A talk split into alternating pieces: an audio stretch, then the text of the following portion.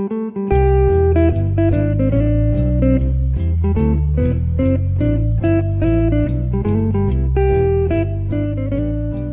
welcome to Ona Ross and Carrie, this show where we don't just report on fringe science, spirituality, and claims of the paranormal, take part ourselves. Yep, when they make the claims, we show up so you don't have to. I'm Ross Blotcher. And I'm Carrie Poppy, and we don't remember how to do this. yeah, it's been a while. Well, we're glad to be back. I just came back from a week at Camp Quest. Yes, where Ca- you counseled? With my son. Next year, he'll be so old that he'll have to be a counselor if he wants to come back. Oh wow! Yeah, Because he'll be crazy? 18. Yeah, Oh my God, yeah, isn't that crazy? Wild. And that little girl, Scarlet. Scarlet, you remember very Uh-huh. good, who uh, had accused me before of not being Carrie Poppy. this time kept calling me fake Carrie Poppy.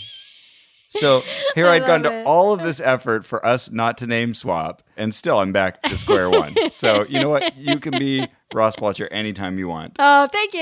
If I'm going to be fake Carrie Poppy, I do though appreciate her protecting my personal brand. Yeah, she's got your back. yeah, yeah. That's important. Trademark infringement and all that. Yeah, it was a great week, but we're back, and we need to tell you the story of a lovely lady who was living. no, Bringing up three very lovely girls. All, of them had hair of gold, like their mother, the youngest one in curls. Here's the story of a man named Brady who was busy with three boys of his own. They were four men living all together, but they were all alone. Till the one day when this lady met this fellow, and they knew that it was much more than a hunch that this group might somehow form a family. That's the way they all became the Brady Bunch. The Brady. Bunch. Do, do, do.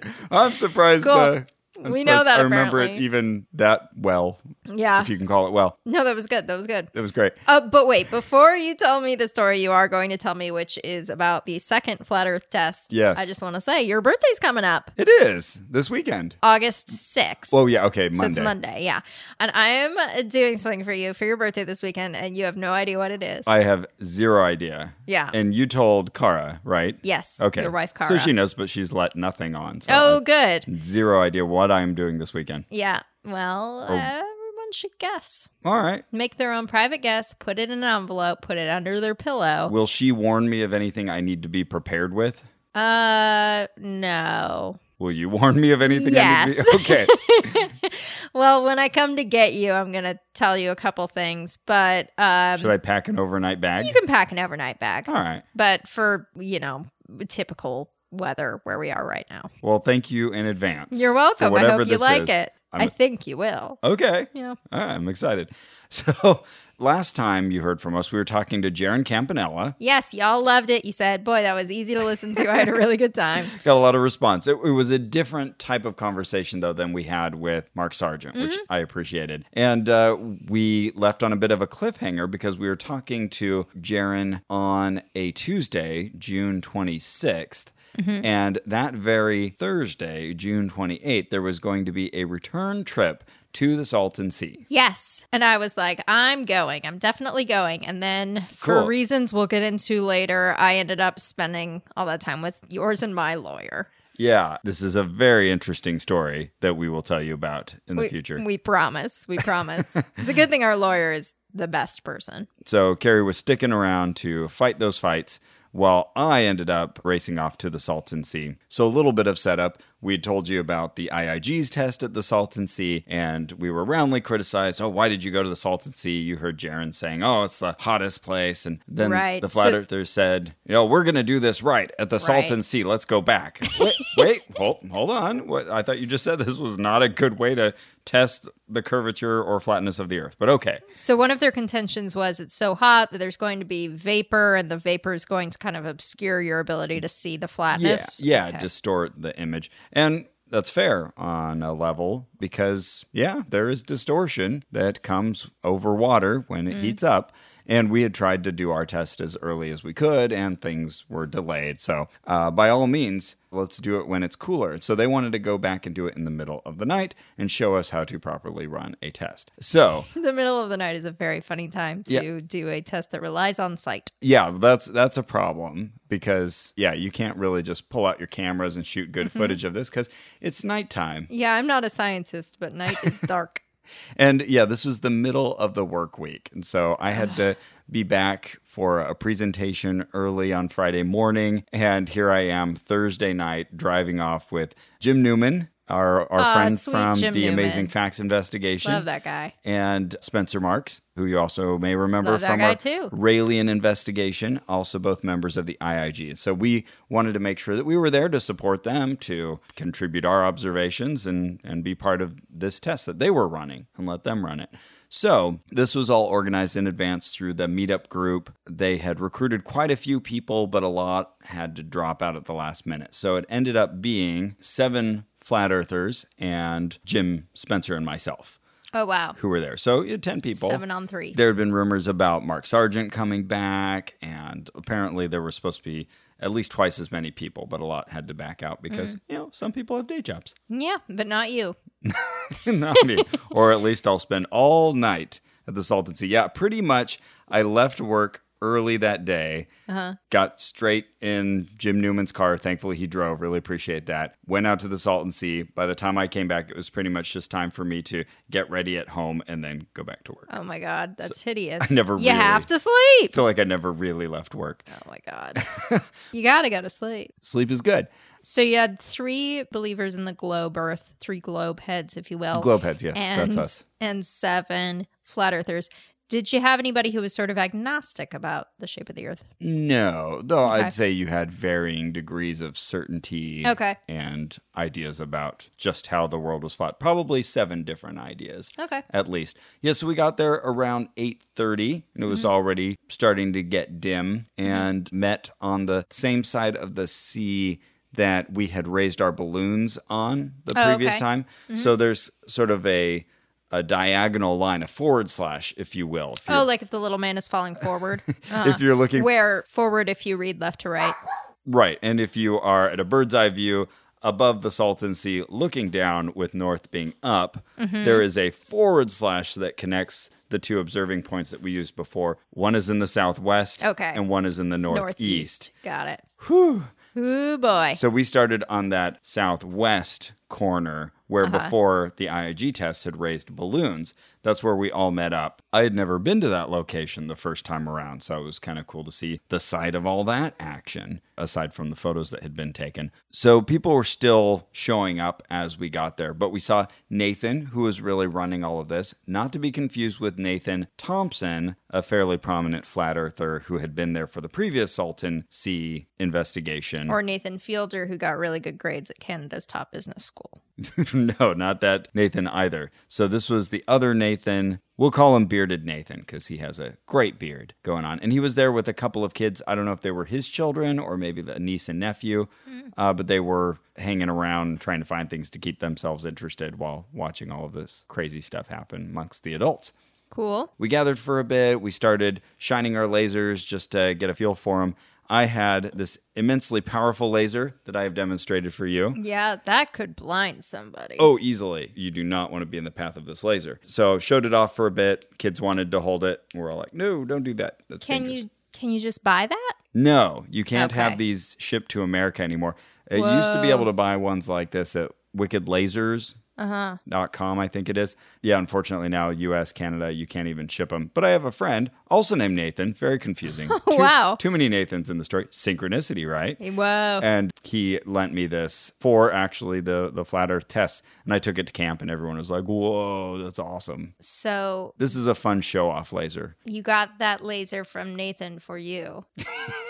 correct Thank you. but i, I do I, need to tr- s- I really had to work on that no, I, to make it happen. no that's great carrie bought me the first season of nathan for you it's so good. it's a very funny It's the best show. show on TV. i don't know about that but it's a good show It's the best show on TV now. okay I mean, I know what you're thinking. The Mary Tyler Moore Show is the best show that was ever made, but that's over. Uh, we're just so in sync. So we were testing out our various lasers, and I thought, oh yeah, this one's going to be great for what we're doing. But a, it has a very wide divergence. The laser gets very fat very mm, quick, mm-hmm. and also it doesn't have the greatest battery life. So it was already mm. starting to sputter out after maybe ten minutes of use or something. So mm. we had some other lasers which are more your standard. Yeah, so this green one's less than five milliwatt. But even that, someone shined one of those at me from across the gym once, and it hurts your fucking eyes if you look at it. Oh, absolutely. Nothing like this other crazy blue laser. Wild. So then we talked a little bit about protocol and uh, we hung out for a while, met some of the people, hung out, had conversations. There was this one guy who had been there at the previous test, Josh Walker, and he's an Uber driver. Everyone calls him Uber Josh. Oh, okay. And Fun. I guess he gets people in his car and he starts telling them about how the earth is flat. Oh my god, can you imagine? yeah, One time I got in, the, in a car with a Lyft driver who was a Scientologist. Oh, wow, interesting. Yep. And how did you know they were Scientologists? He brought it up. Which reminds me of that how do you know there's a Navy pilot at your party? They start talking about it. He'll tell you. yeah. I got in this car. Sorry, I know this isn't what we're talking about, but I got in this car. Yeah, yeah. And the guy, I think he started to engage me on Donald Trump, if I remember correctly. And it might have been Oh, geez. right after the election. I'm not sure. But he was like, What do you think of that? And I said, Oh, not good, or so- something vague like that. And he said, I'm sorry. I know I shouldn't talk about that. I shouldn't talk about controversial things. I should talk about Scientology. and I was like, Oh, that's uh, the lead in. yeah, and I was like, "Oh, I'll absolutely talk to you about Scientology. that is no buddy. problem." You know, I went undercover in the Church of Scientology. good for you. and he was like, "Oh." You probably uh, shouldn't be speaking to me right I- now. well, I know I didn't know that he was Scientologist yet. I thought we were just talking about Scientology. and then he goes, I- I'm Scientologist. And I chuckle, ha ha ha. And he's like, No, I'm Scientologist. But it turned out he was an independent Scientologist who, Oh, you know, th- those people, they like still question the church as it stands today. Best Lyft ride ever. Oh, it was wild. The thing that we disagreed on, though, was L. Ron Hubbard. He still thinks L. Ron Hubbard is the best, and I don't. Anyway, you were saying about the Earth. He does the same thing, but with flat Earth. He was very proud of having captured this one baseball player who's a prominent shortstop or something. He keeps telling that story. Anyways, Captured him? in his car. Yeah, Oh, oh, oh, oh, got it. I just think capturing in terms of telling someone about flat Earth when they're Oh. in your back seat. Stuck there, got it. and they can't tuck and roll and jump out of your car. anyway, he had been listening to our podcasts. oh, okay. And by way of greeting, he said to me, You know, you can be a real dick sometimes. That's but- the first thing he said to you. It was early in the conversation. Okay, He said. But, you know, I kind of admire that, that you're so open with your opinion. Okay. Oh, all right. Thanks. Thank you so much. Then he proceeded to the rest of the evening play our podcast on some kind of weird playlist with other things. It would cut back every now and then. But he would be playing our podcast about the other Salton Sea experiment and about other flat earth investigations out loud on his phone. and he would just leave it out on a surface and then walk away or he'd carry it around with him. And so I'm having conversations What with people fuck? and I'm hearing my own voice in the background. and then I'm hearing you, And then just like a song in between. other flat earth coverage. Oh, okay. So it was all stuff about flat earth, but then it wouldn't be our show, but then it would be back to our show. It's like, what is this? And why are you doing like and are you trying to make a point? And if so, what point? because he walks away for a while. Well, you can't be hearing it anymore, so you're not listening to it. Why are you doing this now? what is this? It was just the the weirdest, most disorienting thing trying to have conversations. So strange. But hearing our voices in the background and kind of wanting to track, okay, wait, what are we talking about? What is this? Which episode is that? Strangest thing. That's one of the most fun things, though, is for me at least, just when someone like thinks they're getting you, but in a way that just doesn't make sense. I'm hoping that's what was going on. Maybe, yeah. If he was going for some kind of psychological effect, I don't know what it would have been. Annoyance. I guess so. It's the strangest. Achieved. I recorded a little bit of audio while talking to him, while I could clearly hear us talking behind our conversation. No, I could estimate, but I don't know how far under the ground it goes. And when you estimate, the reason why you can estimate is because you've seen rocks similar to that size. You have an idea of how much a rock should weigh, right? yeah, You have a reference point. yes. So if that was the first time you've seen that rock, Yeah. would there be any way at all I would suggest that you could tell that the mass of it, without actually going over, picking it up, playing with it, weighing it? Yeah, I would play a few different simulation games in my mind to think of a rock that I know the size of and the mass of, and then I Well, would but that's what I'm try saying. to Is you, expand you've never seen a rock now, though. So oh, you have nothing to relate it to. Okay, Okay. sure. This is the strangest thing. What's his name? I want to say hi to him. Josh Walker. Hi, Josh Walker. Yeah, there will be more about him later. Okay. There was also a young man named Steven. He had been at the previous test and he is a very quiet person and he had been hanging out with Aaron. I couldn't think of his name before. Aaron was the very loud guy who kept talking about interferometers. Okay. And oh, I'm the physics guy, and you'd met him before, the really tall, Okay, kind of what I was militaristic guy. Yeah. So he, by way of greeting, came up to me and said, "Hey, I just want to let you know, like, I didn't like the way he was talking to you before, and I don't approve of Oh, that." that's It's like, oh, thank you so much. I really appreciate that. And that previous time, he would just throw in little soft philosophical questions about.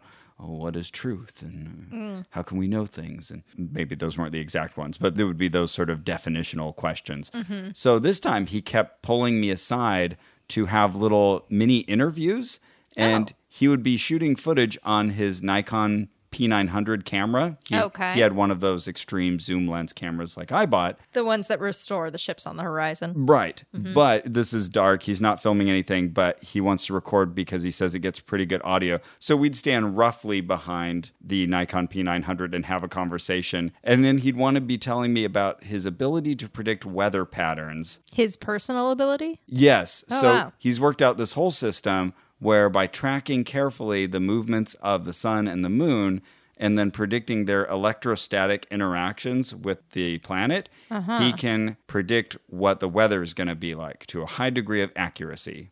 How far in advance can he do it? A- apparently, days in advance. Because I can do that too on my iPhone. Yeah, I'm not sure exactly how far he was claiming, but he mentioned his YouTube channel, and I went to it, and it was just many long videos mm. pointed at the sky with him talking about the electrostatic interactions of the sun and the moon. yeah, I, I wasn't sure where he was going with it, but I hope he makes some kind of useful interview out of our discussion. All right, cool. But he was thoroughly pleasant, at least. Good. It's just I kept wondering, where is this going? You're right, right, right. What's this for? what is this for? I don't know, but happy to have the conversation. So it was time to head out to the other side to start doing our laser test because that was going to be their first of many tests. Jim Newman stayed where we'd arrived to keep an eye on this side so we could talk to him on the phone. And also, he had brought this telescoping pole that went up about 23 feet. And we had placed a light on the end of it that was about 500 lumens, very bright light that my son Andrew had. Oh, Andrew was with you. That's nice. He wasn't. He just Oh. let us borrow his bright LED Oh, light. I see. Okay. And so we attached that. And so we thought, okay, well, 23 feet up, if Earth is flat, we should be able to see that. Even though at this distance, we'd gone to a different location on the other side, but our distance was still approximately 9.6 miles across the Salton Sea. Okay. So at that distance from a viewing height of four feet, just to remind you from the previous investigation, from a viewing height of four feet, an object on the other side that's about 35 feet tall should be obscured by the curvature of the Earth Okay. if that whole theory is correct. The curving thing. Yeah. Got it. Which means that his light would be hidden at the end of this 23 foot telescoping pole, but maybe not if he gets up on the berm. So we figured we'd use that to help sort of locate this site. Uh, so we drove over to the other side, Spencer and I in one car, and then we followed two guys from the flat earth side, Wendell and Alex. Okay. It took about half an hour just to get to the other side. So we got there pretty close to 10 o'clock at night. Dark. Yeah, definitely. Now it's nighttime. So we get to the other side and we're looking back for the other people. And it was very easy to spot them because even using these tiny little lasers like you'd use in a classroom or for astronomy, uh, you could see them shining across the water. We were very quickly able to identify where they were and where we were supposed to be looking. Cool. And to their credit, they had two identical lasers, same model, same brand, and everything, which is a great idea. And so they set them up on opposite sides of the water and just hand holding these lasers from the opposite side, they could. Now picture you're 10 miles away from me, Carrie, mm-hmm. or nine, Okay. 9.6 miles away from me. Okay. If you want to be precise. Now, picture I'm way, way over here, and I've got just a handheld laser, and I can point it and shoot straight in your eye. Yes. That's pretty good aim on my part, right? Yes. Well, that's what was happening very quickly.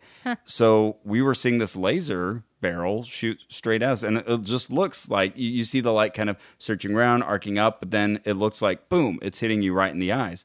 And we went, whoa, okay, what's the height on the other side? Because we're just standing 9.6 miles away and we're seeing this laser shine in our eyes. And Jim Newman confirmed, yep, they're just standing normal height. And even when they'd get down pretty close to the water, they could hit us in the face with this laser. And so you had been thinking this should be obscured. Yeah. yeah. Okay. So, the, the Earth's flat. Yep. So we went home right. and the Earth is That's flat. That's it for our show.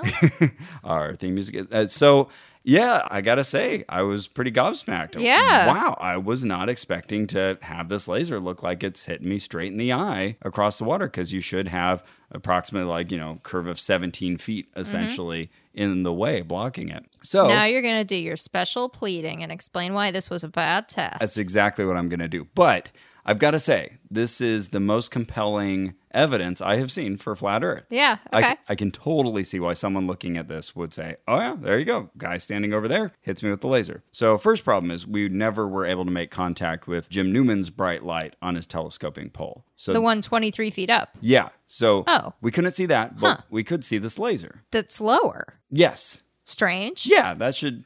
Should That's confusing. Yeah, that's a little bit of a head scratcher. Okay. And this is a fairly low powered laser. Yeah. So uh, the first thing I did, just to try to deconstruct what was going on here a bit, was to walk 100 feet away, approximately, again, measured by just me taking steps, have the people on our side shine their laser toward a chair I was holding. And they shone it towards my pants, which worked just as well.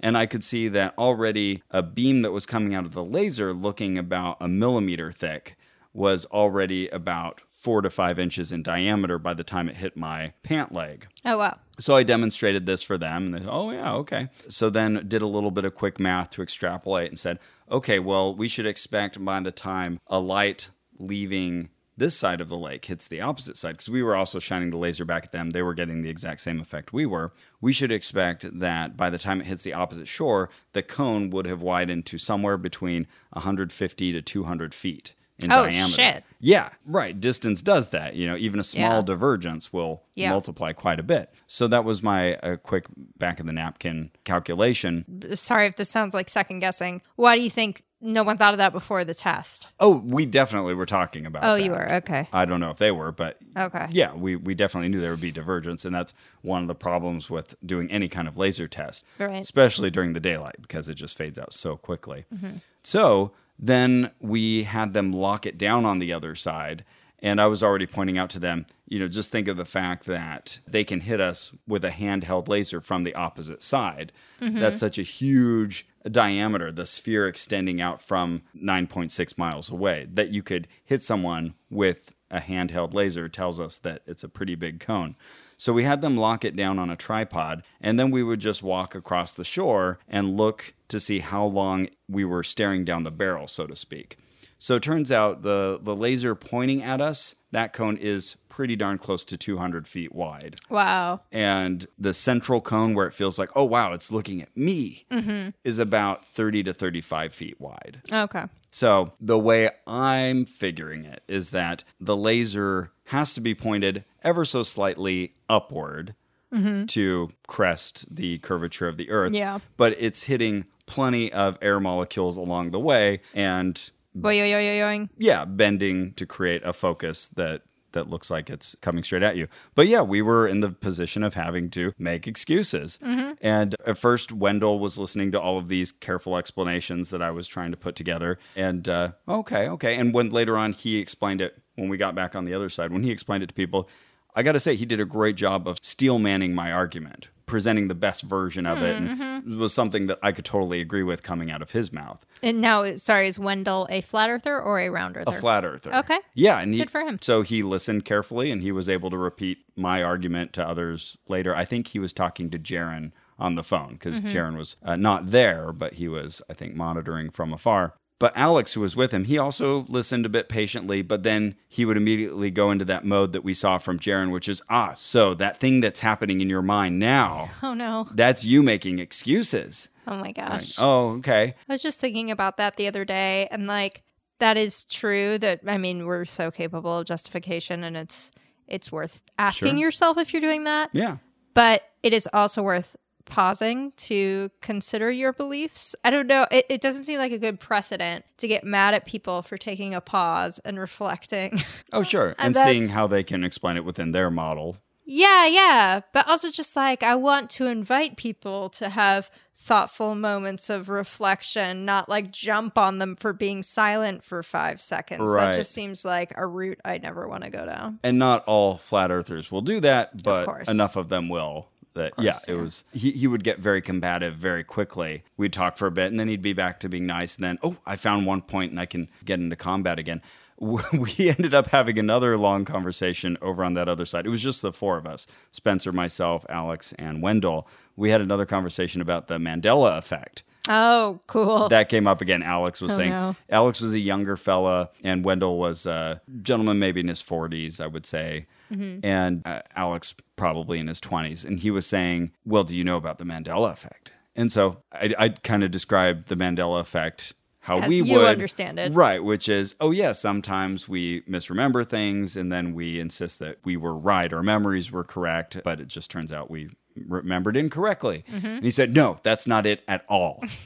and then he proceeded to tell me kind of the same thing that Sydney had mentioned before. So he was giving me these stories. And again, what's the simpler explanation here that everything got changed? Right. And and, and your memory's perfect, but the rest of the world is wrong. yeah, the only thing that didn't get changed was your memory. Right. And so I was telling him the story, which I think I mentioned before, with Spencer and the mechanic, Yeah. Mm-hmm. that film where he'd remembered that line. So we are telling him that story. And before I'd gotten to the punchline, mentioning that it was the Mandela effect, Wendell jumped in. He said, I remember that movie. I remember that line. Ah, And we're like, okay, well, here's a good example.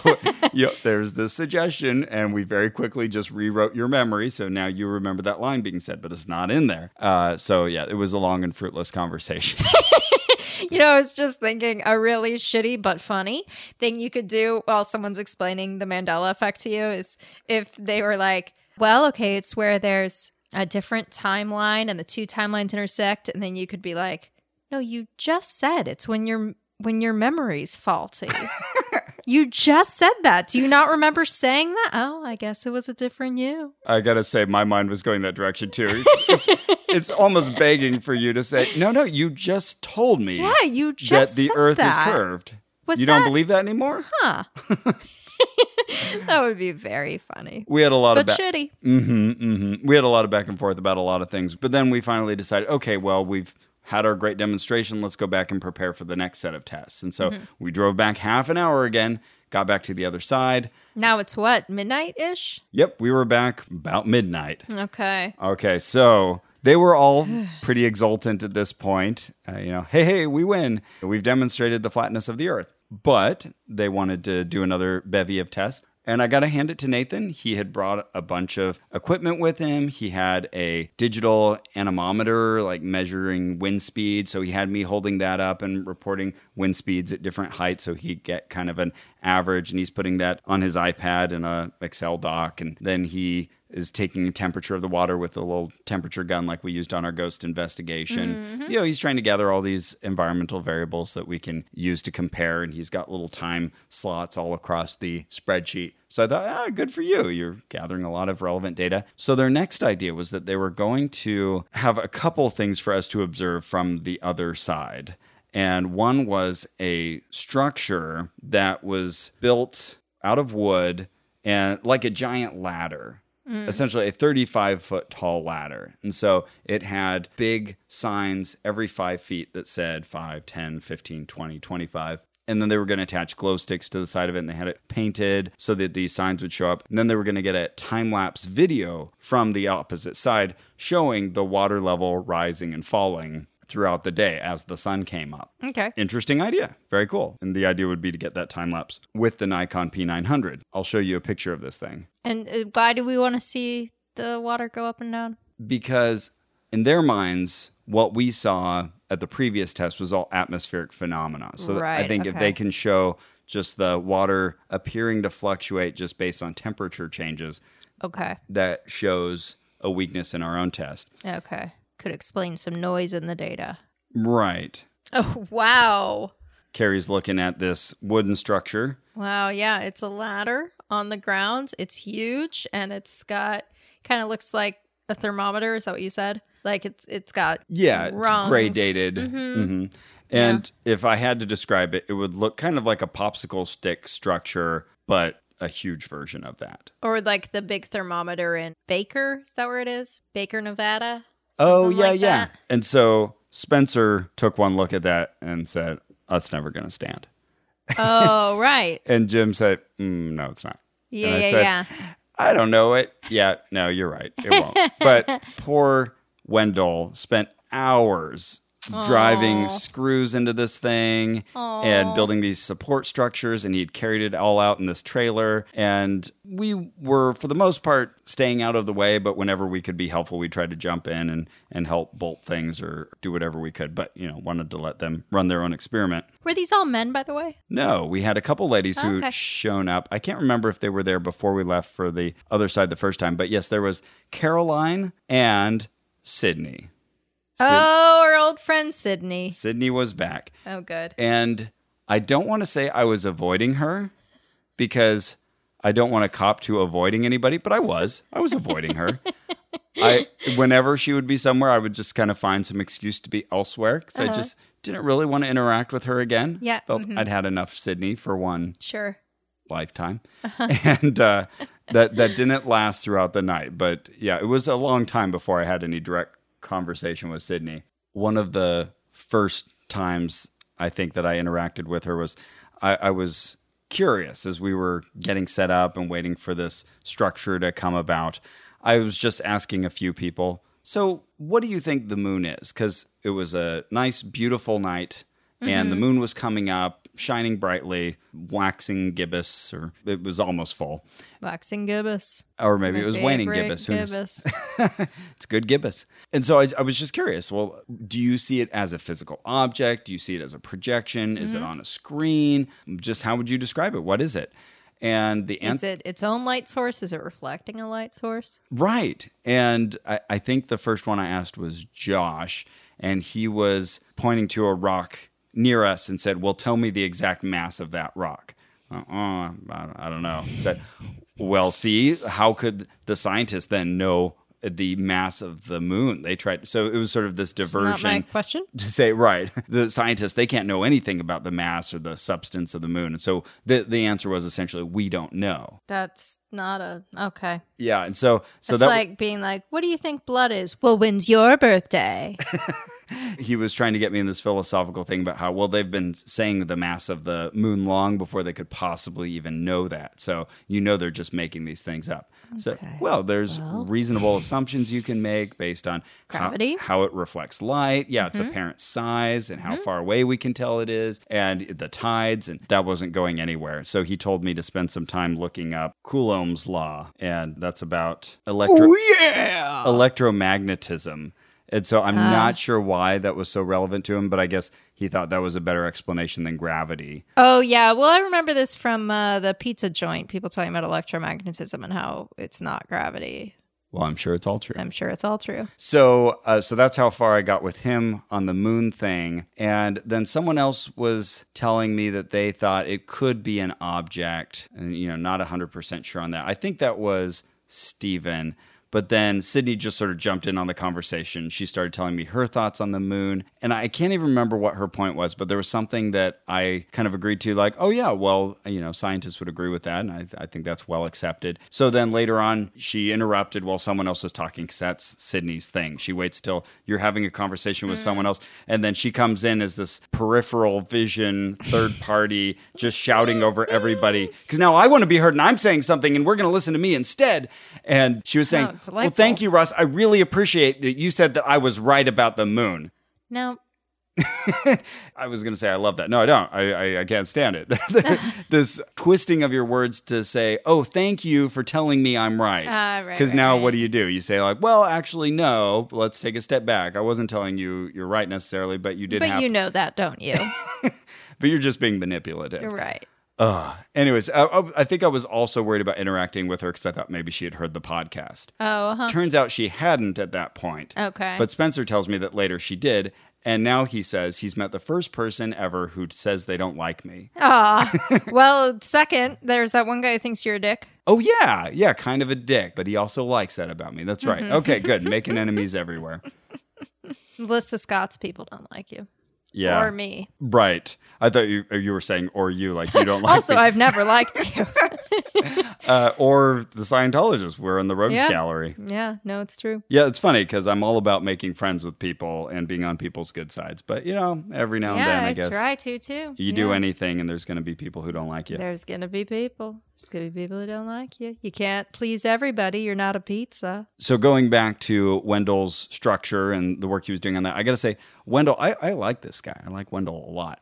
He uh, he had made this great PDF document summing up the previous test and talking about the protocol for this one and the structure he was going to build, and also how they hope to get that time lapse video because he gave a YouTube link. He thought that we could get a similar video to the Skunk Bay observation. So there's this video that he linked to that shows over time throughout the day uh, the water kind of moving up and down and light getting stretched and the opposite shore being stretched. And yeah sure enough it, heat and light will warp things. So it was a very good demonstration of that and totally fair point optical phenomena make this all very messy. It is not easy to see the Earth's curvature because the Earth is so big. Mm-hmm. He's working on the structure, and eventually we do finally lift it up, walk it out. It was 2:07 in the morning. Oh my god. Yeah. Were you wishing you were at home in your very comfortable sheets?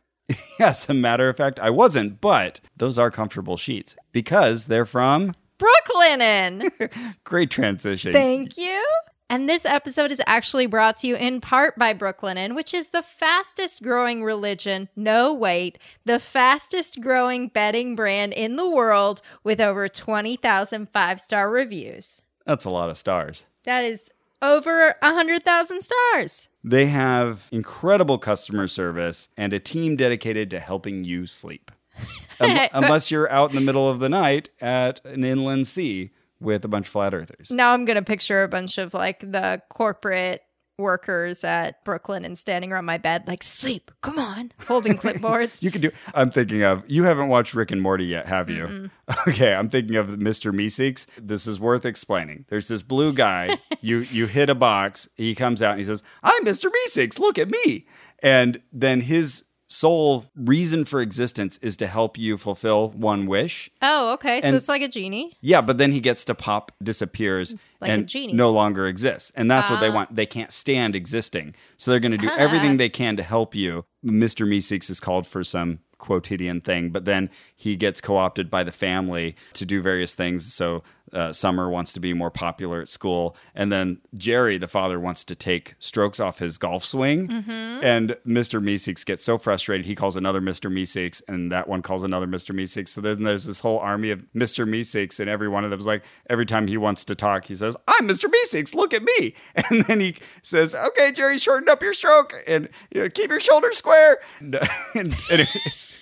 You gotta watch the show. I guess so. I keep trying to talk Carrie into this. Everyone, everyone else who listens to Rick and Morty will be like, "Oh, Ross is so right." they would gotta be, watch it. They would be standing around your bed saying, "Carrie, you need to keep your eyes closed and think about sheep." Well, I don't know why you won't watch Breaking Bad. You're always saying, I refuse to watch it. I'll I- never watch it. I don't say that. I've you been, always say, I won't watch it. I I hate the idea of watching this show. I have said no such thing. I am waiting I to watch it. I say, Ross, I have all the Blu-rays, and you say, do not lend them to me. I don't want to see it. I never want to see it. I'm I'm just waiting till I get really sick and I can't move anywhere for a while. I will binge watch I, Breaking I'm, Bad. I'm just kidding because I just remember one time. This is all a Brooklinen ad.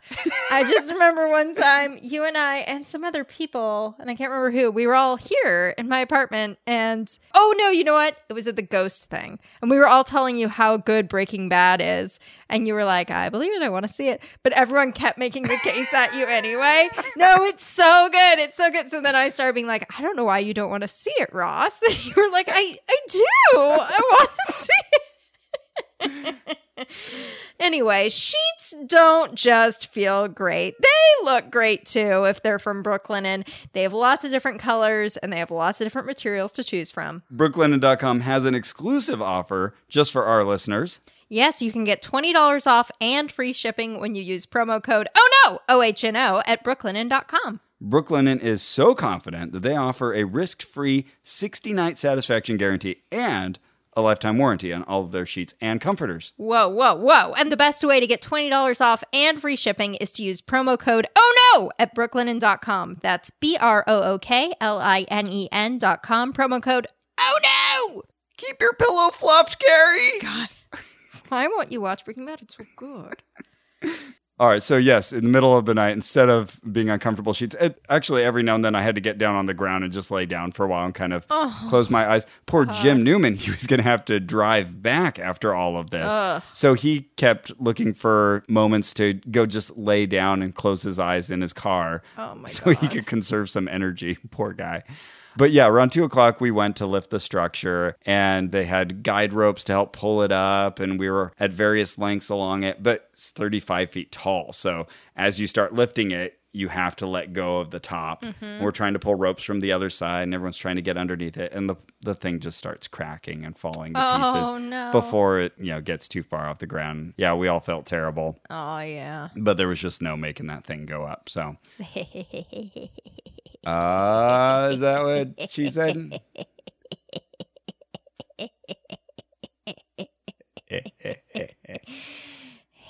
we had to abandon that and they were going to go back to it later. But there was another part to the protocol, and that was to have a weather balloon.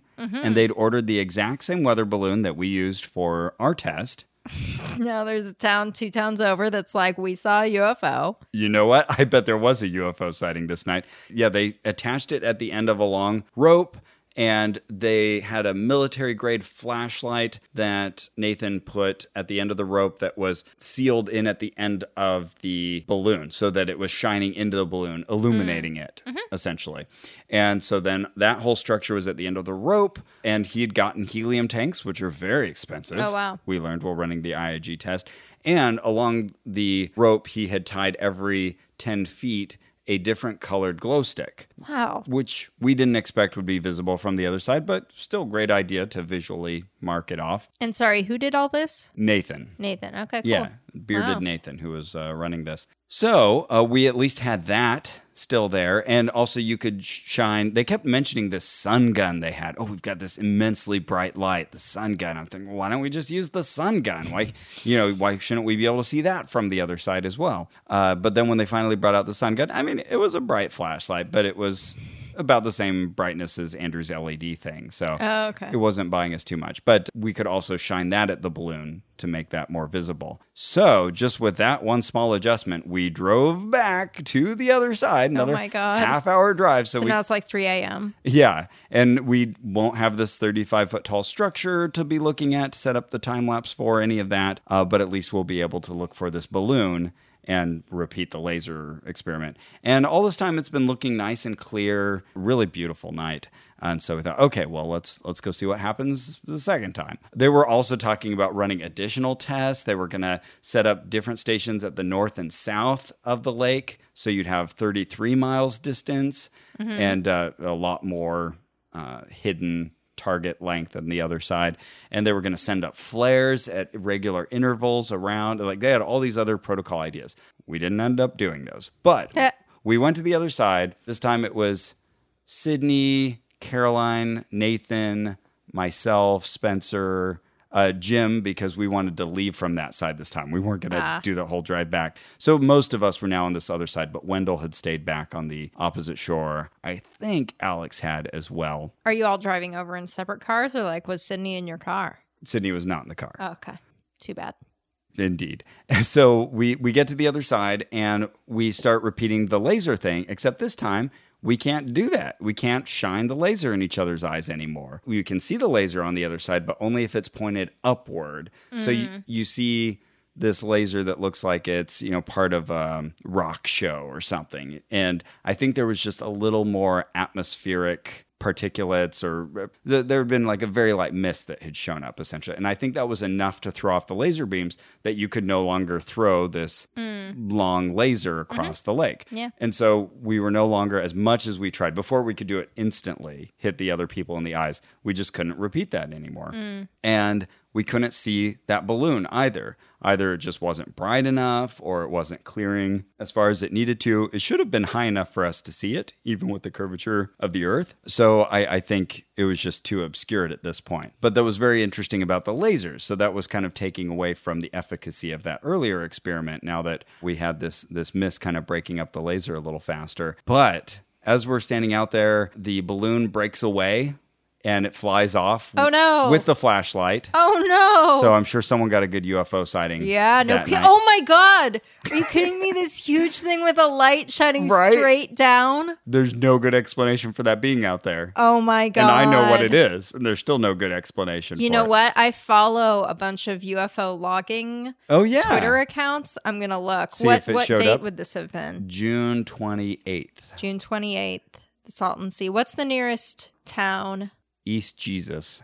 Is that true? Yeah, there's an East Jesus and a West Satan, I think, nearby. way. They're little artist colonies. Oh. Oh no, so the nearest town would be Indio. Indio's Oh, nearby. Indio, of course. Yeah. So see if they had any, depending on where the wind blew it. Uh, yeah, see if they had any UFO sightings. oh my god, sightings. how hilarious. yeah, right. Yeah. Yeah. who would predict a weather balloon with a flashlight stuck in it? someone I was just giving an interview recently and someone was like asking me, "Well, what if uh, this one guy says that he saw some sort of flying structure and the light was going straight down under it and like how do you explain that?" And I was like, I don't know what that was. Do you think that it's more likely that aliens came here and like broke through uh through the atmosphere and survived the whole journey and have some sort of craft that has a light that goes straight down or that we just we're not sure. Maybe it was a toy drone. I don't know. Occam's razor. Uh, yeah. He'll get you pretty far. So we're all sitting there. We're getting that bad news from the other side. Everybody's getting a little dispirited and tired. Uh, we're having little debates right and left. So yeah, Sydney and Josh were sitting near me, and we were having a lot of discussions. Uh, I remember at one point I was talking about the way the laser wasn't working now and what might have happened before. And so Josh was really getting on me for the, you know, making excuses kind of thing. Mm-hmm. And I said, Fair enough. well, the reason we can see the laser from here as it's shining away from us is because part of it is bouncing back off of air molecules. Mm-hmm. So I'm trying to explain that concept. I said, and if you can imagine a perfect vacuum, then we wouldn't be seeing any of its path. And he said, Have you ever seen a perfect vacuum? I said, Well, no, not in person. He said, Well, that's just a hypothetical, then that's just your imagination. Said, I'm I'm giving you a thought experiment. Right. We can Yes, it is a hypothetical. That's the point of we it. yeah we can agree on these principles but he was like trying to get me on this for using some just abstract completely Right. unusable example oh so frustrating how the conversations get uh, thrown around and and it's not even just a matter when you're having these types of debates it's not just a matter of having facts at hand but it's also dealing with these tactics Yeah, yeah, yeah. the tactics See, now, are really what's at If play. you had been me, you would have stored that in your little brain and been like, I can't wait for him to bring up a hypothetical in Oh, four I- to five hours. I did. I had. Oh, good, you're I had my Carrie moment. Oh, good. All right, so then uh, this gets really good. So we've we've got no balloon to look for. We've got no structure. It's in a heap on the other side, and we can't get the lasers to point at us anymore. So there's really very little we can do. But then Jim Newman points out, "Hey guys, hey guys, try this. You all see these lights on the other side on the shore? Yeah, yeah, yeah. Just like just squat, like two feet, just squat. And so if you lower yourself." Two feet, you just see one by one all the lights blinker out. and then you stand up and a whole bunch of lights reappear and it's at multiple points along the opposite shoreline it's seriously it's a two foot difference squat down and you see them light gone gone gone gone gone these gone grown gone men doing plies, looking confused. Oh, we were completely doing that.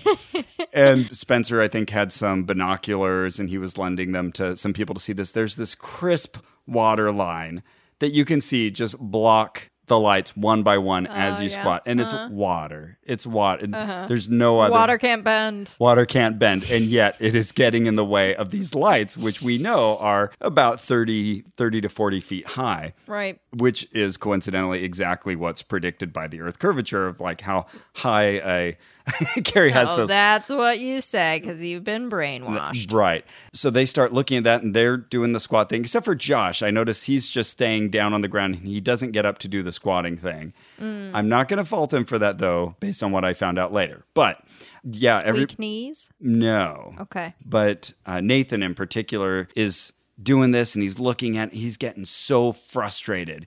He's saying, "Well, there has to be something blocking it that's in the way." We're like, "Yeah, the water." he's like, "No, that can't be it. It's some kind of like low-lying cloud." Well, look at it. It's like it's a clear line. Mm-hmm. And so yeah, they're all talking about there must be this low-lying cloud mm-hmm. that's just perfectly getting in the mm-hmm. way. Somehow when you squat 2 feet, you this... see the cloud without seeing the cloud. right. And so that's when they start making uh-huh. wild excuses uh-huh. uh, for why this is happening. And so Sydney is bemoaning, oh, well, see, I said we shouldn't even do this anymore. We should do a different type of test that doesn't involve optical phenomena. You know, we needed something else to show. And she starts proposing other tests that have nothing to do with what we're all doing here. And so then at one point she says, well, if you had a laser that you knew could not bend and that would perfectly hold its size and shape. And I said, well, I don't know, Sydney. That sounds like a hypothetical. Josh, you don't like those, right? we shouldn't we shouldn't listen to hypotheticals or thought experiments. Good job. Yeah, yeah. I had my little moment, and he got very flustered at that. He's like, "Okay, well, if you're going to be a smartass about it, like, well, what were you being before? Uh, pardon me." Yeah. Anyways, uh, just to close up that Josh thing later. Uh, turns out later on, he ended up having to go to the hospital Oh gosh. Yeah, he had some sort of I don't know, some sort of condition that's that's come up before where I don't know if he wasn't properly hydrated or he'd been out too long or something, but wh- whatever it was, it sent him to the hospital after oh this night. Yeah, I felt terrible Is he about all it. right?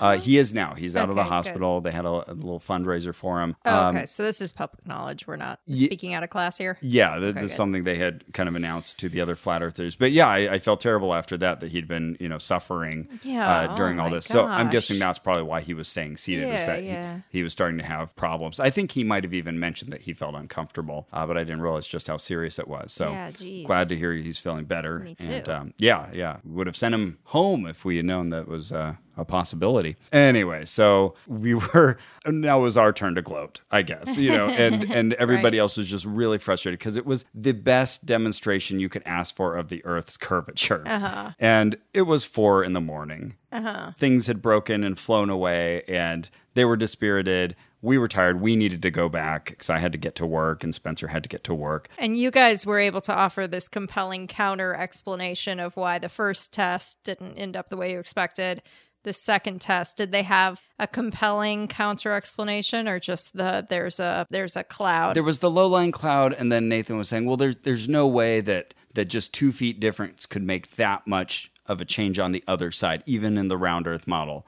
we were saying, well, yeah, yeah, yeah there has to be a vanishing point. Yeah, and we were we were pulling up the Earth curvature calculator and putting in these different numbers and saying, yeah, mm-hmm. like that makes like an eight foot difference on the opposite side of what's being obscured. So mm-hmm. yeah, that that could totally account for it.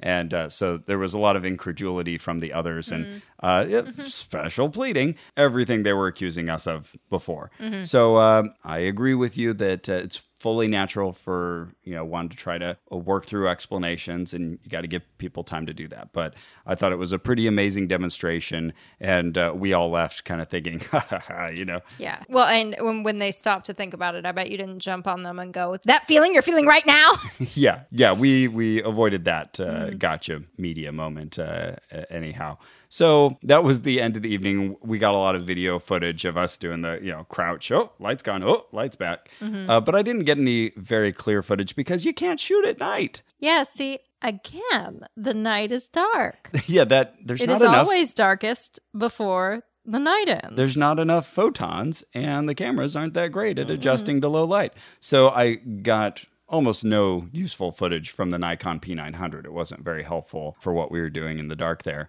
Uh, but I got some other footage using the uh, infrared camera that we'd used on our ghost hunting investigation, and I uh, got some on my iPhone as well. So we'll have to share some pictures, some video it was a fun night. We had a good time.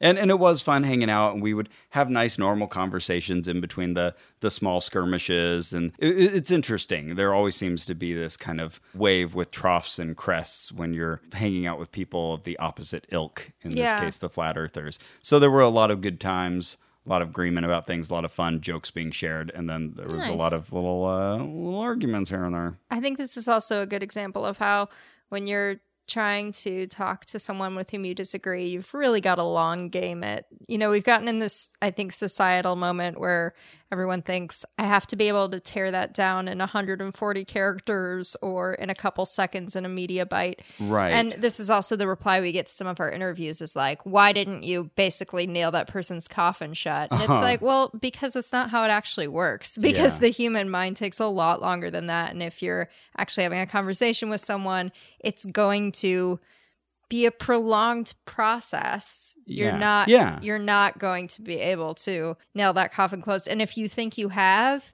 you've probably just convinced yourself and everybody who already agreed with you. Right. The more knockdown, drag out your your quick finishing argument is, the less likely it is to actually change anybody's mind. Yep. So it needs to be part of a longer conversation. So th- there are times to do that and to have those quick, you know, haha uh, moments. But but overall, yeah, it's it's a longer process, and you just have to stay open to the conversation. Yep. So it's been fun all along the way, and I'm sure it'll crop up again in some form or another. Yeah. We we drove back. Well, Jim drove back, and I fitfully tried to sleep in his back seat. And so Cara and Andrew were back home. Oh yeah, Car was enjoying our Brooklinen sheets. Nice. Would you say that Cara and Andrew are your first two loves? Yes. And what would you say is your third love?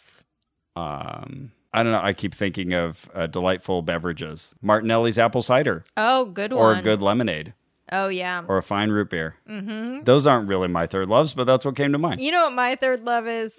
A good bra. yeah. Yeah, yeah. Everybody loves a bra, right? And and this Everybody. everybody. And this episode is sponsored in part by Third Love, Hey. Company that makes fine bras ears. Actually, I'm wearing one. Wait, am I wearing one right Are now? you? Yeah. Oh, see, here's the strap. There's a third love strap. Okay. Actually, this is one of the things I really like about Third Love is that their straps. See how it's got kind of like a xylophone. it's kind of in the shade it? there. Is it uh, lavender? Or purple? It is lavender, yeah. Okay. But see, you see how it's like got that kind of accordion fan Oh, yeah, thing yeah. going on? It's so smart because you probably don't know this, Ross. I but don't. bra straps are always falling down if you have curved shoulders like I do. Ah. You always want to come down, Oh, come off. Oh yes. So annoying. But this has this sort of natural, you know, elasticity that I don't know why no one thought of it before. It holds on. It holds on there. It's Brilliant. brilliant. And Third Loved used thousands of real women's measurements to design their bras with breast size and shape in mind, Ross. That's wonderful. They didn't send me any evaluation units. I don't know why. Third Love just added 24 new sizes, making them the industry leader with a total of 70 sizes. That's wild. Wow, so they probably have yours. yes, they did. Or, oh, or oh. yours, the listeners. you, as well. the listener. it's like, yeah, Ross, they did. I'm wearing it, boy. this guy. You're pretty you dense. I don't know Someone hit you in the head out there at the Salton Sea. this guy get on this show. Third Love has the most sizes of any bra brand, from cup A through cup H. And, bands up to 48. Exactly. Amazing. They're comfortable. They're qualitative. Mm-hmm. They have tagless labels, so it's not all itchy. And those sweet, sweet straps. And they use ultra soft smoothing fabrics. Mm-hmm. That's right. You'd like to touch a nice soft bra, wouldn't you? Yeah, we'll have to get some of these for Cara. There you go. Is there like a promo code or something like that? Oh, uh, there is. If you go to thirdlove.com slash oh no, O-H-N-O, now you can find your perfect fitting bra and get 15% off your first purchase for Cara Blocher. Oh, nice. Well, that's thirdlove.com slash oh no, O H N O, for 15% off today. And everyone should go and buy one for your wife, Cara. Mm-hmm. And, uh, and tell them that Ross and Carrie sent you. Exactly. So, Hey, let's do it. Let's rate them. bras? No, flat Earth. Oh, whoa! Because we still haven't done that. So, all right, Cool. pseudoscience, where one Oh. is something Fuck. very scientific, Okay. well established. Like, Uh-huh. let's say that all life on Earth originally came from a few simpler forms Uh-huh. that have changed and mutated over time, and that there's been a, a selection process that has guided the Uh-huh. Like reproduction a of those. natural selection. Yeah, like a process. Mm-hmm, natural selection. Uh, let's call it uh, evolution by natural selection. That would be a one. That's a one. Okay, Whereas got it. 10 is something like if you point a Nikon P900 at the ground and you Uh-huh. just zoom in and zoom in farther, it'll it'll zoom in almost forever. And since there's no horizon to bring things back over, it will actually reveal that all things are made of goat sperm. That's obviously a 10. Yeah, that that 10's pretty wild. So let's give this a 9.8. That's Yeah, generous. Slightly. I think it's slightly under the earth is made of goat sperm because I don't even my eyes don't tell me that. When I look at the horizon, at least it looks flat. I want to get no. I'm I'm going for solid ten. Okay. I'm just giving it a ten. is rubbing his face. Yeah. you had me there for a second because I was thinking, okay, well, they also do use some principles of science, but I think in a very pseudoscientific Oh yeah. way. Well, It- that's one of the important parts of pseudoscience. I'm like, oh, we learned like we learned just enough science so Yeah. Mm-hmm. we can try to blind you with it to talk about Coulomb's law or interferometers or whatever it may be. By the way, someone pointed out many people have given us lots of great tips on all the various things that we've brought up in these flat Earth investigations, and uh, it would take many episodes to bring them all up. But one was that the LIGO gravitational wave observatory uh, is an interferometer. It's a giant in- interferometer, the latest, greatest, best version of one. And they had to purposefully raise the ground on the extreme ends of this interferometer as they're reflecting photons on either side to counteract the curvature of the Earth. Ah, So, there you go. boom. Uh, anyways, so uh, yeah, But who's they and who are they paid off by? They- that- Very interesting. Fair, fair. Yeah, I, I would say this is the height of pseudoscience and Yeah. uh, For sure. of, kind of a clear and present threat to our current intellectual discourse. Yeah, it's also so revealing of some of the problems in uh, our education system that, like, Yeah. I think I think a lot of people get through all of childhood and adolescence without really knowing much about science, and then once you get older and you kind of get that that excitement about learning again and now you're trying to cobble it all together from these different sources and YouTube's just as good to you as a science text like Yeah. yeah and, of course you get this mumbledy-gook and the way science is being reported, I think we see that a Mm-hmm. lot in the conspiratorial crowd is they'll point back to their science education, they'll point back to popular media coverage of science and they'll say, "Oh, well, science is, you know, always disagreeing with itself and they just can't figure anything out." And, Mm-hmm. Right. Uh, yeah, that that's it's a problem and it points to it and how people just aren't prepared to uh, hear things like this and, and then they click on the wrong YouTube video and five hours later they've come to believe that the earth is flat. Yep. Wild. Well, what about creepiness? Where one is something that's just not creepy at all. okay. Um, you go to the optometrist and she puts some some eye drops in your eyes and looks at them and she says, "They look healthy." This is creepiness. Yeah. Yeah, I guess And it it's a little uncomfortable, but it's not Yeah, creepy. not creepy. And then 10 is something super creepy. You go to the optometrist and she says, You have your father's eyes. And you say, "Uh, Pardon me? And she says, Who are you, lady? she says, I've known your father for 41 years. That's very specific. And you're like, What? And she says, You literally have his eyes. And then she pulls out a little wooden box and opens them up, and inside are your father's personal eyes. Ah, really? Then she has my father's eyes. Yeah, no, it's true. That's super creepy. I thought you were going to say, you know, while I was getting the drop, she knocked me out and she replaced my eyes with my father's, and now my eyes are in the box. also creepy. That is creepy. Okay, I'm going to give this a mm, two.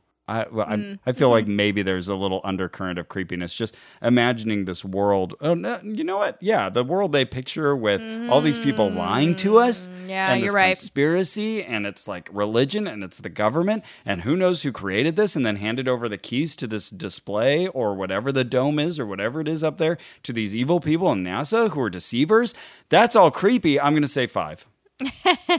Was it Jeran who said that if you go up in a plane and you think you see the curve, that's an implanted memory? Someone at the Flat Earth Conference. I don't think it was him. Anyway, But I remember someone said that. yeah. That's, wow, the height of creepy. Oh, But- and this whole Mandela effect thing? Yeah. Which is totally unrelated to the Earth curvature. Yeah, you know, this is interesting. This is one of those movements that kind of has its creepier factions and its less creepy factions. Mm-hmm. And I think the more metaphysical and conspiratorial it gets, the creepier.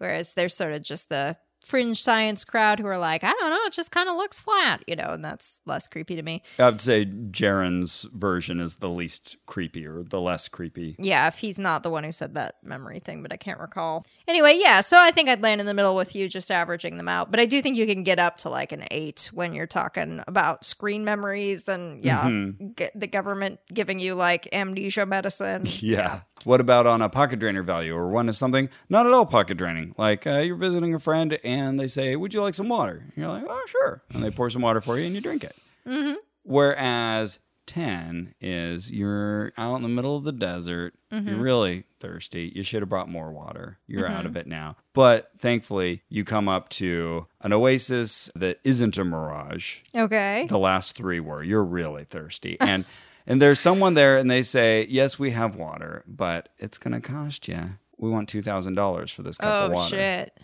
That's how much Ella's spay was in the middle of the night. Oh no. I know. Oh. She was dying. She had Oh. an infected uterus. She's all right, everybody. She was like one at the time. oh my goodness. Okay, that's very expensive.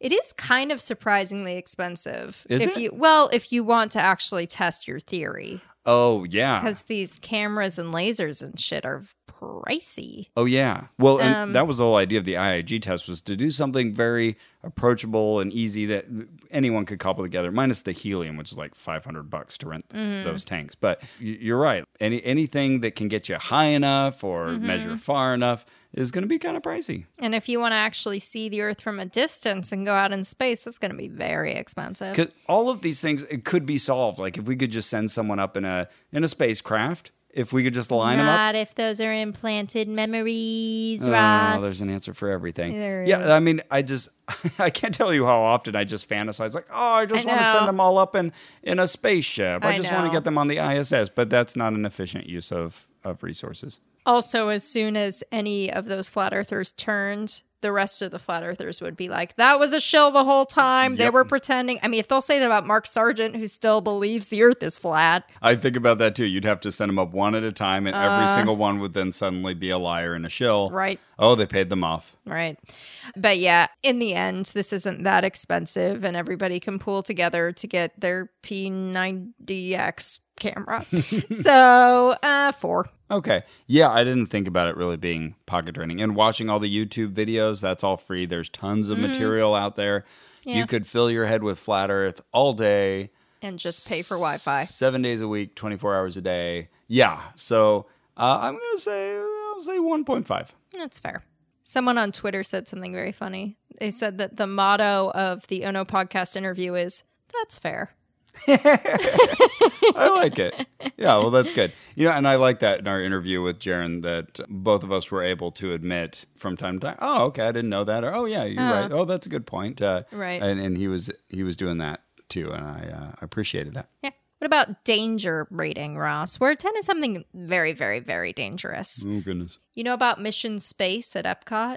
Yes. It's that one that one ride that people keep having heart attacks on and stuff. oh goodness. Yeah. Okay. They warn you a million times before you get on it. So if you have a heart thing, don't get on it. 10 is something very dangerous, like getting on mission space on the orange line when you have a very serious heart condition. Don't do that. Don't do it. And then one is something not at all dangerous, like going to Carrie's house and watching Thrive. I've done that, and it was safe. Mm-hmm. Flat Earth belief won't do you any physical harm, and that should be a problem because if they have spent all this money to silence critics and Mm. sell this lie for all these years, you think they would put a little bit of effort into roughing up these flat earthers, Mm-hmm. taking down their YouTube videos at least? I think that's a major argument against all of this. But that doesn't happen. Yeah, I, I don't see any violent or dangerous aspect to any of this. But that's only in terms of physicality, in terms of understanding the world and navigating it and working toward a better future. I think it's very dangerous. I'm going to put it slightly south of vaccine denialism, anti vaxxers. Uh, I can't remember exactly what I gave them on a danger rating. It was high. I'm going to say. I'm going to say seven on a danger rating. Mhm, yeah, okay, pretty high. Yeah, it's weird because it's like it's not directly harmful, like let's be real, but that's like to the immediate believer. hmm But re- it's tied to so many Yeah, ideas that are really toxic. and I think it was Hannah Arendt, but it was one of the like fascism historians said the first and most important step of heading toward fascism isn't violence, it's a dissociation from what is truth. hmm and just like no longer and starting to think of truth in this like oh, everybody has a side sort of way where you're Mm-hmm. not thinking like, oh, wait, there is a truth though about how the universe works and or what actually happened. Uh, I- that I- there is yeah, an I- objective reality. I agree. So and the ignorance of that has, I think, led to Trump and a lot Yes. of other really gross and unhealthy things in society. and pff, I see it on my side of the aisle too. This just sort of like whatever will help my cause in this moment, I am willing to say, and Yeah. that's not good. And everyone's been guilty of it. I'm So- sure I've been something, guilty of it. yeah, we all have to guard Yeah. ourselves against. So that I think is really dangerous, uh, more dangerous than I would have expected. So that I'd give yeah an eight or a nine, but it is sort of a, a slippery slope concern instead of a direct concern. it's a it's a gateway gateway. gateway dumb. By the way, the Gateway is a great podcast. You should all listen to it. Yeah, the gateway. We both listened to it in its totality. It's about uh, Teal, Teal Swan. podcast by Gizmodo. Who really good. Yeah. Everyone go listen to it. I want to join her cult. yeah, I know. Me too. Me too. Okay, well that's it for our show. Thanks. Oh wait, Ross, Hello, Carrie. do you have a favorite moment Oh wow. from our entire flat Earth oeuvre? All flat Earth. Oh my goodness, there were so many good moments. I know what hmm. mine is. Can I tell you mine? Yeah, do it. Mine is definitely when after Jeran told us to think about that moment of pause, and then I used it against him like 45 minutes later, and it made you laugh so hard you had to push your microphone away. yeah. Oh, that was fantastic. That was a great moment for me too. Yeah, I'm thinking it had to be somewhere between hearing the Mandela effect explained to me so preposterously by Sydney mm-hmm. and that moment at the pizza shop in our original Flat Earth reporting where that guy was trying to move the dollar bill with his mind, Oh, right. just right. blowing on it. Mm-hmm. It's amazing. Yeah. Good time. You know what? Oh, geez. I'm gonna say at least the the best. Shoot, I keep thinking of favorite moments. Okay, You loved this investigation. I'm sorry. Okay, there was standing on the beach with all of them at Santa Monica, watching the disk of the sun get bisected by the horizon as it dips down, and all of them telling me it's just getting farther away. And to just believe what my eyes tell me. Are you seeing what I'm seeing?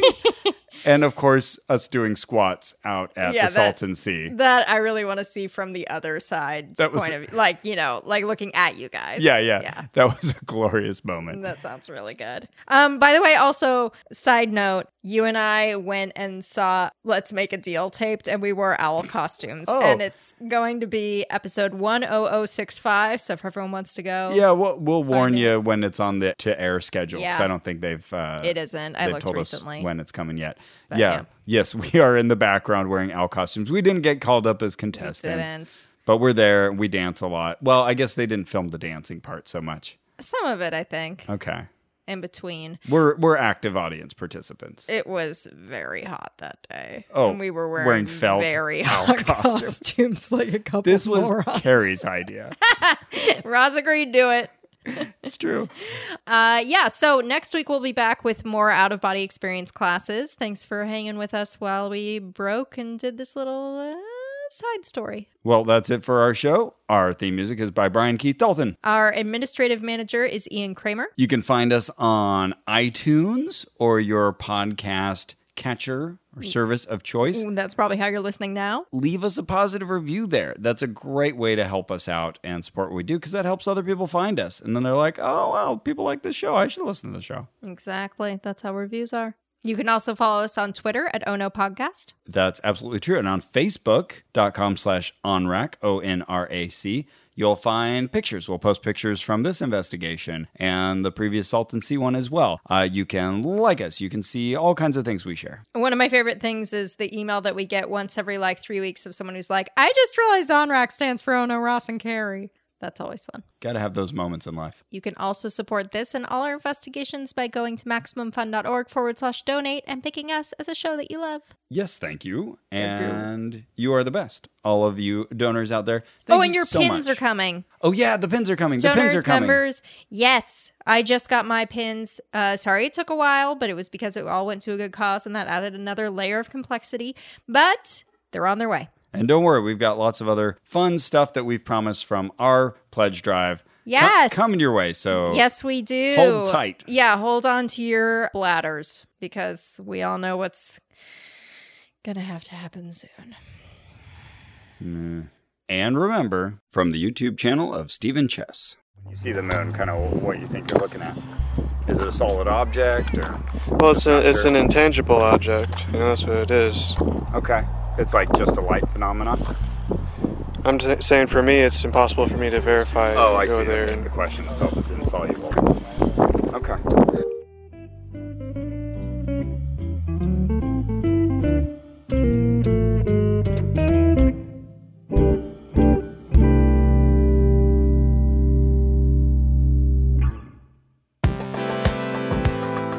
You probably know that Max Fun podcasters are funny in the talking way, but did you know they also are funny in the writing way? We are very excited to announce that John Hodgman and Paula Poundstone wrote books that have been named as semifinalists for the 2018 Thurber Prize for American Humor. John Hodgman, celebrated fake internet court presider, is the host of Judge John Hodgman and was recognized for his book Vacationland. Paula Poundstone's book is called The Totally Unscientific Study of the Search for Human Happiness, and you can hear her expound on happiness and many other topics on her new podcast, Nobody Listens to Paula Poundstone.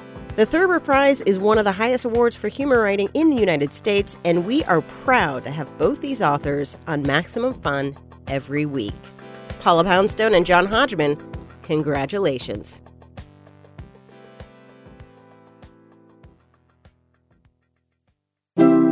MaximumFun.org.